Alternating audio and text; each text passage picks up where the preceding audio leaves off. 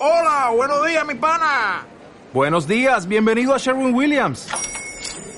¡Ey! ¿Qué onda, compadre?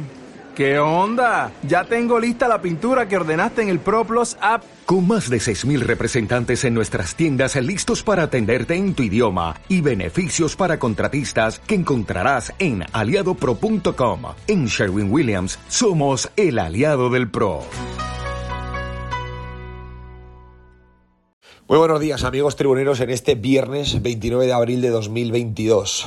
Hoy viernes finalmente parece que sí tendremos una comunicación oficial por parte del Instituto Valenciano de Finanzas a través de la Consejería de Territorio que eh, dará un veredicto sobre lo que le parecen los avales presentados por Valencia para el proyecto del nuevo estadio Mestalla. El proyecto no ha sido aprobado por el ayuntamiento, por la concejalía de, urbanismo. Desde el ayuntamiento no se ha aprobado ese proyecto. Se exigen muchos cambios que evidentemente tendría que asumir eh, Peter Lim. Pero es que eh, no se va a dar el ok ni la luz verde a las garantías otorgadas por el Valencia en el, en el documento inicial. Van a declararse insuficientes eh, las garantías y por lo tanto seguirán teniendo que, mover ficha desde, desde Meriton. Y hablo de Peter Lim.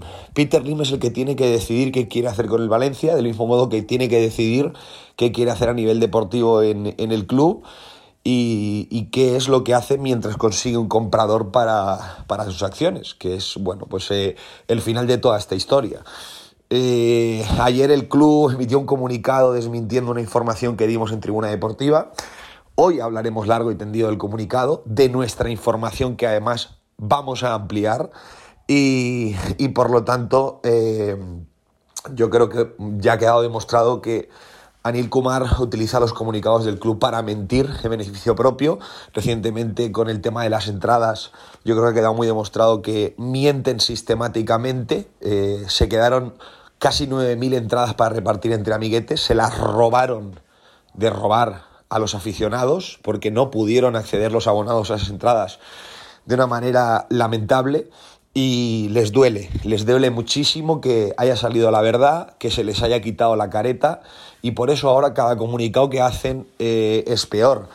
Mm, el comunicado de ayer eh, en el que desmienten una información absolutamente contrastada del mismo modo que se ha hablado de directores deportivos en los últimos meses, incluso algunos medios de comunicación que, viven al calor de Anil Murti y al calor de alguna subvención, eh, han hablado de directores deportivos y han hablado de Ramón Planes y no han sido desmentidos.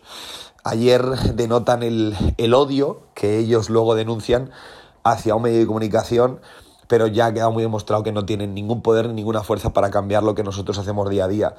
Por lo tanto, hoy lo comentaremos a mediodía. Lo importante es saber qué va a pasar hoy, qué va a decir el Instituto Valenciano de Finanzas y qué va a pasar en el futuro inmediato de la entidad con un club que, como explicamos ayer, en Madrid todavía estamos un poquito asustados. La sede de la liga nos ha dejado todavía un poquito más asustados porque el Valencia va a tener unas limitaciones enormes para poder hacer un equipo esta temporada.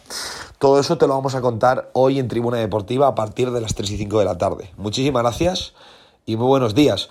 Muy buenos días, con un pequeño matiz. También habla Bordalás esta mañana. A ver qué dice el entrenador del que esta semana se ha dicho que Mérito en duda de él.